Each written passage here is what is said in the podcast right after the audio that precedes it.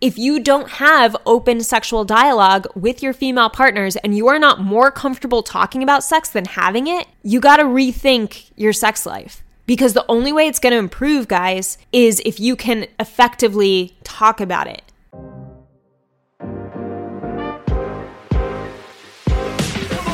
Welcome to What I Love About Sex, where some incredible guests and I, Steph Ganowski, will be bringing you the tools for improving your sex life with topics such as sex issues with your partner, sexual self confidence, premature ejaculation, sexual shame, masturbation, sharing your fetishes, orgasmic pleasure, and more.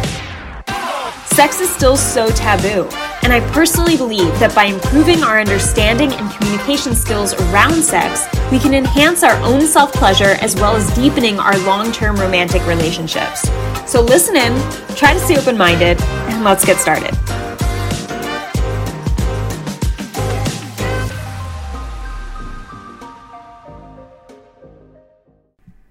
Hey guys, welcome back to another episode on the What I Love About Sex podcast. Today's episode is about your sexual routine in terms of what you feel you should be doing during sex and how we can squash that so that you stop. and I'm going to talk about why this is important to think about and consider. But before I do, if you are getting value from this podcast, please go ahead and leave a rating and review on iTunes and especially Spotify. Um, I'm just recently getting ratings in for Spotify, so it would really be helpful. It takes two seconds to do for either of them just to hit a star rating. Um, and especially if you're getting value from this, that would really help me. And uh, yeah, I would appreciate it. Thank you. All right, so main the main point of today's episode is when you focus on pleasure, you forget about what you should be doing during sex. I'll repeat that again. When you focus on pleasure, you forget about what you should be doing during sex. We've been taught and conditioned to have a certain routine about sex that makes it normal, right? So it, it typically goes like, all right, initiate sex, start feeling each other up, have penetration, um, orgasm, right? If it's good, you're going to orgasm. And then clean up. And the end. Cuddle. Some people don't cuddle, some people do. The end, right? And it's like we have this script of what we should be doing at certain moments. Also, porn teaches us, um, you know, by watching porn and having the majority of porn have a similar routine, that also teaches us that okay, I have to do this, then I have to do that, and uh, yeah, then I do this, and it's done. So we get caught up into this routine, and because sex, more people are comfortable having sex than they are talking about it. They don't communicate their their needs around pleasure. They don't even understand and instead of they, I'll actually say we. We don't even really understand what we want because we don't talk about it and therefore we don't feel comfortable exploring it and actually trying it out. Because if you think about having sex with your partner, if you don't have open sexual dialogue with your partner, how are you going to try new things? How are you ever really going to know how they feel about sex if you don't talk about it? Because they're not going to, you know, during the moment of sex, they're most likely, if they're uncomfortable, going to say, no, no, no or like push your head away, push your hand away. And that obviously gives you the clue that no, you don't have consent to do that. But what's the underlying meaning for them pushing you away? Do you know? Do you have the confidence to be able to ask? Most people don't. Most people don't have the confidence to ask. And I'll say men because I'm speaking to men right now and I'm talking about men, but us as a whole feel this way. Like you men, if you don't have open sexual dialogue with your female partners and you are not more comfortable talking about sex than having it, you got to rethink your sex life. Because the only way it's going to improve, guys, is if you can effectively talk about it more than you can do it.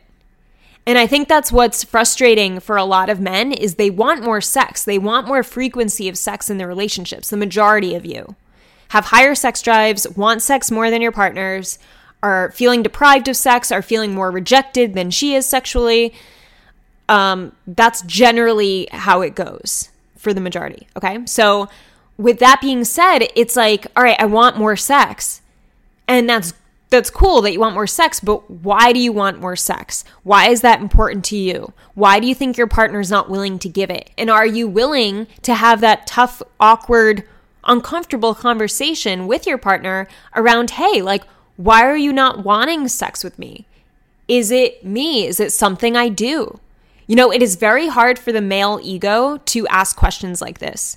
And when I talk to clients, um, and what, just when men first come to me, actually any men who have concerns, the the initial voicing of the concern says something like, "Oh well, you know, I know you like sex, and I, you know, is there something?" Uh, I'm trying to think. I had a specific example. It ran away from me. But it's like wording it, you just word it in a way that makes it impossible for her to voice a concern. Like you'll say something like, "I know you like sex, so like why why don't you want it right now?" And it's like maybe she's not enjoying sex. Maybe she's not liking sex with you. And you have to be open to that answer and not get butthurt over that answer, not get defensive over that answer. Because if that's the truth, the only way you're gonna, I mean, the only way you're gonna hear the truth is by asking riskier questions that may hurt your ego and may make you feel like you're not great in bed and may make you feel sexually disappointed or disappointed in yourself as a man. Like you may feel that way by asking this. And that's why it's a, that's why it feels like a risky conversation. That's why most people are not comfortable having this conversation because it puts them at risk of hurting their ego or hurting their sexual confidence. You know, but if you are in the place, especially where you're feeling very deprived sexually, then asking your partner or telling your partner, you know, I want us to have sex more, instead of asking, hey, why do you think we don't have sex this many times a week? Is there a reason why you think that is? Is there anything that's not working well for you that I'm doing or that you're doing or that we as a team is doing? Like, asking these weird and and I say weird because the majority of people they are weird, awkward, uncomfortable conversations because as I said, the majority of people are more comfortable having sex than talking about it. So if you're not used to talking to your partner about sex, it's going to feel uncomfortable to have these conversations. But these conversations are the only thing to get you more sex. That's it. You're not going to she's not going to one day be like, "You know what? You've wanted more sex, let's go." Like you need the communication flow. You need to understand each other. And even if your sex life is great, you know, say that your sex life is great right now. And uh, I got a question the other day, which I really liked. It was when I did a Q&A on Instagram. It was, um, I think it was a Q, I don't know, it was a question from somewhere. And it was, uh, what if your relationship is already, already seems great? Like, how can you make it better or keep it the way it is? And I think that's such a powerful question because people take for granted when their sex life is going really well and they fail to recognize or be aware of why it's going well. Because as humans, when things are great, we don't complain, but we also aren't like, wow, this is going great because A, B, and C. We're just like, all right, this is how it should be. Good. like, we just assume things should be great at all areas of our lives. And then when there's a problem, it's like, why is this a problem? like, and we freak out. But, and, and that's when we start analyzing, right? But what I often tell my clients is like, all right, cool. Like now things are getting good. Like you had a really great week sexually. Tell me why. Let's rip apart the week in terms of, um, not rip apart. Let's break down the week in terms of what made this week so great sexually and what what led to, to the outcome of sex three times a week when usually you're having it once. What do you think did that? So I'm all about analyzing the good just as well as the bad. Because if you ever want to get back to that good spot, you can have confidence hey, I know what I did last time to get here. And then it's that much easier when you're in a rut. So, anyway, I feel like I just went off on a tangent there. Um, but the point of this is that when you're in a routine of having sex the same way and asking, you know, asking for sex, initiating sex the same exact way, and you're getting the same result, and you're feeling the same anxiety or you're you're feeling the same confusion or um you know you just don't know if this is the right relationship and it's just this continuous confusion and and you're just going about things physically and mentally and emotionally the same way to bring about the same outcome you keep feeling, the answer is in your routine. So you have to look at that. You know, and I say I mentioned the beginning of the the routine being all right, initiate sex, uh, foreplay, penetration, clean up, cuddle, right? That's like what we're told to do. That's what people expect sex to be. That's like the sex norm, right? If we were to give it a normal definition of of description. Um so so what I chat and when I see that, like the point of me mentioning that is that there's so much pleasure to be had in different ways sexually.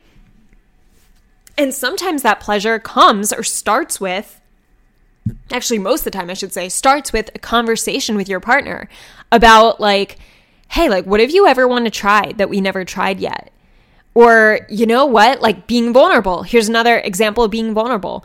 You know what? When we, when we had sex last time and you were tickling my, my upper back, I was so turned on by that. Like that was the biggest turn on. I never knew that was a turn on for me, but that felt so good and it made me so hard. And I loved that. Like I would love, like, I would love for you to keep doing that. You know, and things that are a little outside the normalcy of like how you would express yourself or maybe go eat and then see how your partner reacts you know because that's not something risky that's not something too out there where your partner would be like that's weird that's fucking like you know it's but it's still a vulnerability where it's like all right like why did i get so hard from a tickle on my back like so let me just share that with my partner and it's about being more open about these things that then allows your partner to be more open and more trusting all right. And then maybe, you know, maybe it's a little more out of the norm than that. Maybe it's like, you know, when you put your feet on me, I didn't realize like how much I was turned on by your feet. And like, I'm not really a foot guy with anyone else, but like with yours, like that was so hot or like that made me so hard. You know, it's like, and, and even if you are like into everyone's feet and that's just your thing, it's like, slow like finding these ways to open up about this stuff. Because when you do you feel that much more comfortable in your sexual body that much more comfortable with your partner and therefore that much more pleasure during sex itself with your partner. Because you've reached this new point of vulnerability where you can like you know it's like a breath of fresh air. You're not holding on to any secrets. You're not holding back. Um, and maybe there are instances where you have to hold back because your partner is not giving you consent to move forward with some things that you fantasized about and wanted to make reality and whatnot. And of course, you have to be respectful of that. And sometimes it's about meeting in the middle or finding a way to scratch that itch outside of your relationship. Um, talk to your partner about it and whatnot. But see, that's what I'm saying. Even when you have these things that you're not getting consent for with your partner, still have a conversation with your partner so your partner knows where you are sexually. All right. There's so many of us that are afraid to do that. And if you're afraid to talk about things because they seem outside the norm, you will never have a fulfilling sex life. Because I don't think, I personally don't think the majority of us are in the norm. You know, like the majority of us don't want to only stick to that structure of sex some of us just want to like feel each other up and then that's it and like no penetration. Some people can actually orgasm just by feeling someone up. You know, and we think of that as like, what the fuck? But that's true. Like, everybody has these different quirks and these different thoughts and these different things. But if we can't talk about them, we never feel open enough to express them. And if we never express them, we don't feel fully sexually fulfilled. And then we create anxiety around sex. We overthink around sex. We overthink our partner. We resent our partner. We resent ourselves for not talking about it or sharing it with anybody. You know, like all of this stuff builds up when we aren't able to be vulnerable and go outside of the normal structure of what sex has taught us, what society has taught us sex should be. So I want you to think about your shoulds. Like, what do you think you should do? And what is it that you really want to do? What's the difference there?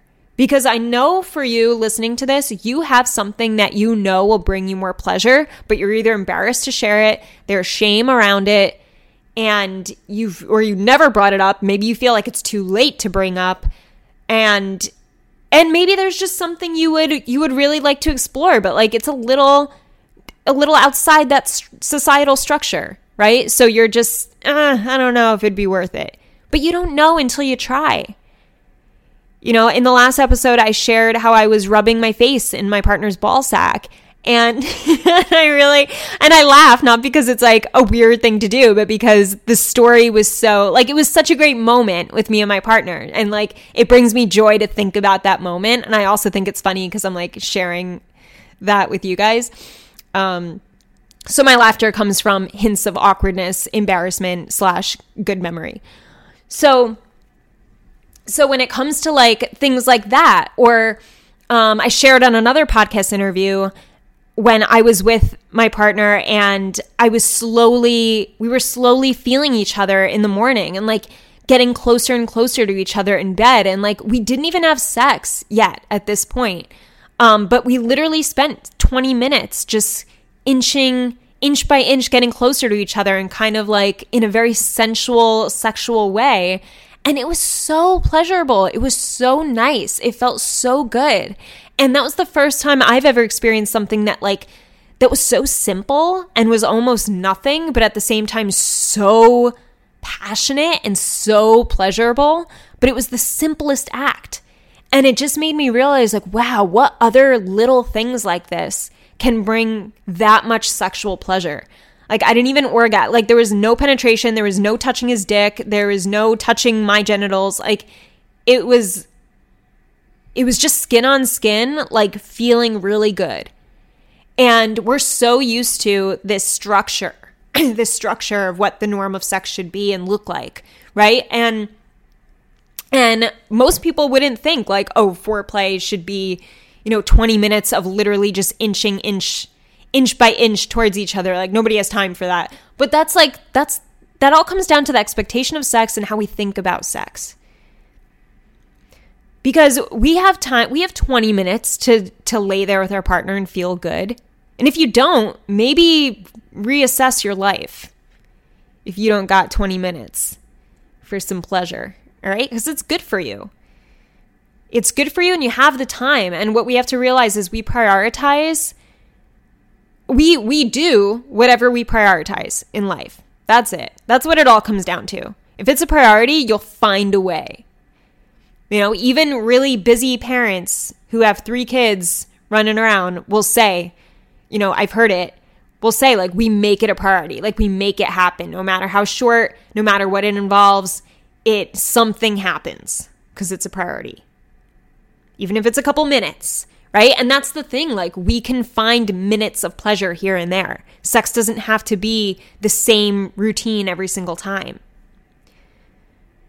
And I think that's important. I think it also stems from masturbation too. Like, if you can start masturbating in different ways and realizing that, oh, wow, I feel pleasure this way. Or, oh, I tried this toy. This felt really good. Or, oh, you know, I think I mentioned this in the last podcast. Like, one guy was like, I mean, I've had multiple guys actually say this, like, "Oh, I tried some anal stuff and like wasn't into it, but at least I tried it," you know, and and um, there's there's just so much we can play around with with our own bodies and and also just try with our partners. And if something feels good, we can acknowledge that, and just after we have sex, be like, you know, what felt really good today that I never thought would feel that good when you did this, or like when I did this to you, or when I did this to myself, masturbating, can you do this for me? Because it felt really good when I was masturbating. You know, like opening up these conversations because the more we do, the more our, our partner is also comfortable opening up to sharing these things. And especially women will feel more sexually vulnerable the more you emotionally open up to them sexually. So if you can be more vulnerable, she can trust you more and open up to you as well and share what's going on with her. If there is something, if you're feeling sexually rejected right now because she does say no the majority of the time and you feel very rejected by her, but you're not sure why and it feels awkward to ask, you're going to you're going to get to a bad place mentally, you know, because it's like you're constantly going to blame yourself, you're going to feel like shit, you're going to feel like less of a man, but you're not understanding why she's rejecting you. Is it something going on in her body right now? Is it an insecurity she has? It has literally nothing to do with you, but it's a major insecurity that's driving her crazy and she can't open up about it or share it. And you're not asking her to open up and share it. You know, there's situations like this that happen all the time because our ego gets in the way and we don't want to feel like something's our fault. We don't feel like we're not sexually attractive enough for our partner. So we fail to ask these risky questions because we don't want to hurt our own ego or confidence. When really, if we just remember, hey, like, there are certain things we do to turn on our partner and more than none. Otherwise, they probably wouldn't be with us, right? Um, and then there are certain things that maybe turn off our partner. And if we're doing something during sex over and over and our partner's not a huge fan of it or gets insecure around it, who's going to call that shit out? If you're more comfortable having sex than you are talking about it, no one's going to call it out. And then it's just going to turn into a constant rejection with sex. Because the elephant in the room is not being talked about. It's like this feeling where I don't want sex, but you're not understanding why. When the why can relieve so much tension and stress and answer so many questions and actually bring sex back into the relationship potentially most of the time. Right? So this was really just a big rant. Like I feel like I went in so many directions, but I hope it was helpful and I hope it made you realize like, wow, yeah, I've been having sex the same way every time. I masturbate the same way every time. And I've always wanted to try this, but I never talked to my partner about it. And I never brought this up after sex. And that little thing that she does that I really like, that I hope she does more, I never even asked for it. When why don't I just ask for it? You know, that's what I want you to get used to doing. Let's break outside the societal structure of what normal sex should be and let's find our own norm. And let's communicate what that norm is with our partners so that we can feel as confident as possible when we're having sex. Because sex should be about pleasure, not pressure. And communication is a huge step in getting to that point. All right, guys, so I hope this was helpful. If it was, please leave a rating and review on Spotify, especially, and also iTunes. And uh, thank you so much. All right, have an amazing morning, evening, or night wherever you are in the world. I'll talk to you soon. I hope this episode helped you. If it did, I would love for you to leave me an iTunes review. It would mean the world to me. You can also screenshot your favorite episodes and tag me on Instagram at Steph Ganowski. And before I go, remember, your sex life is as good as you make it out to be. Until next time.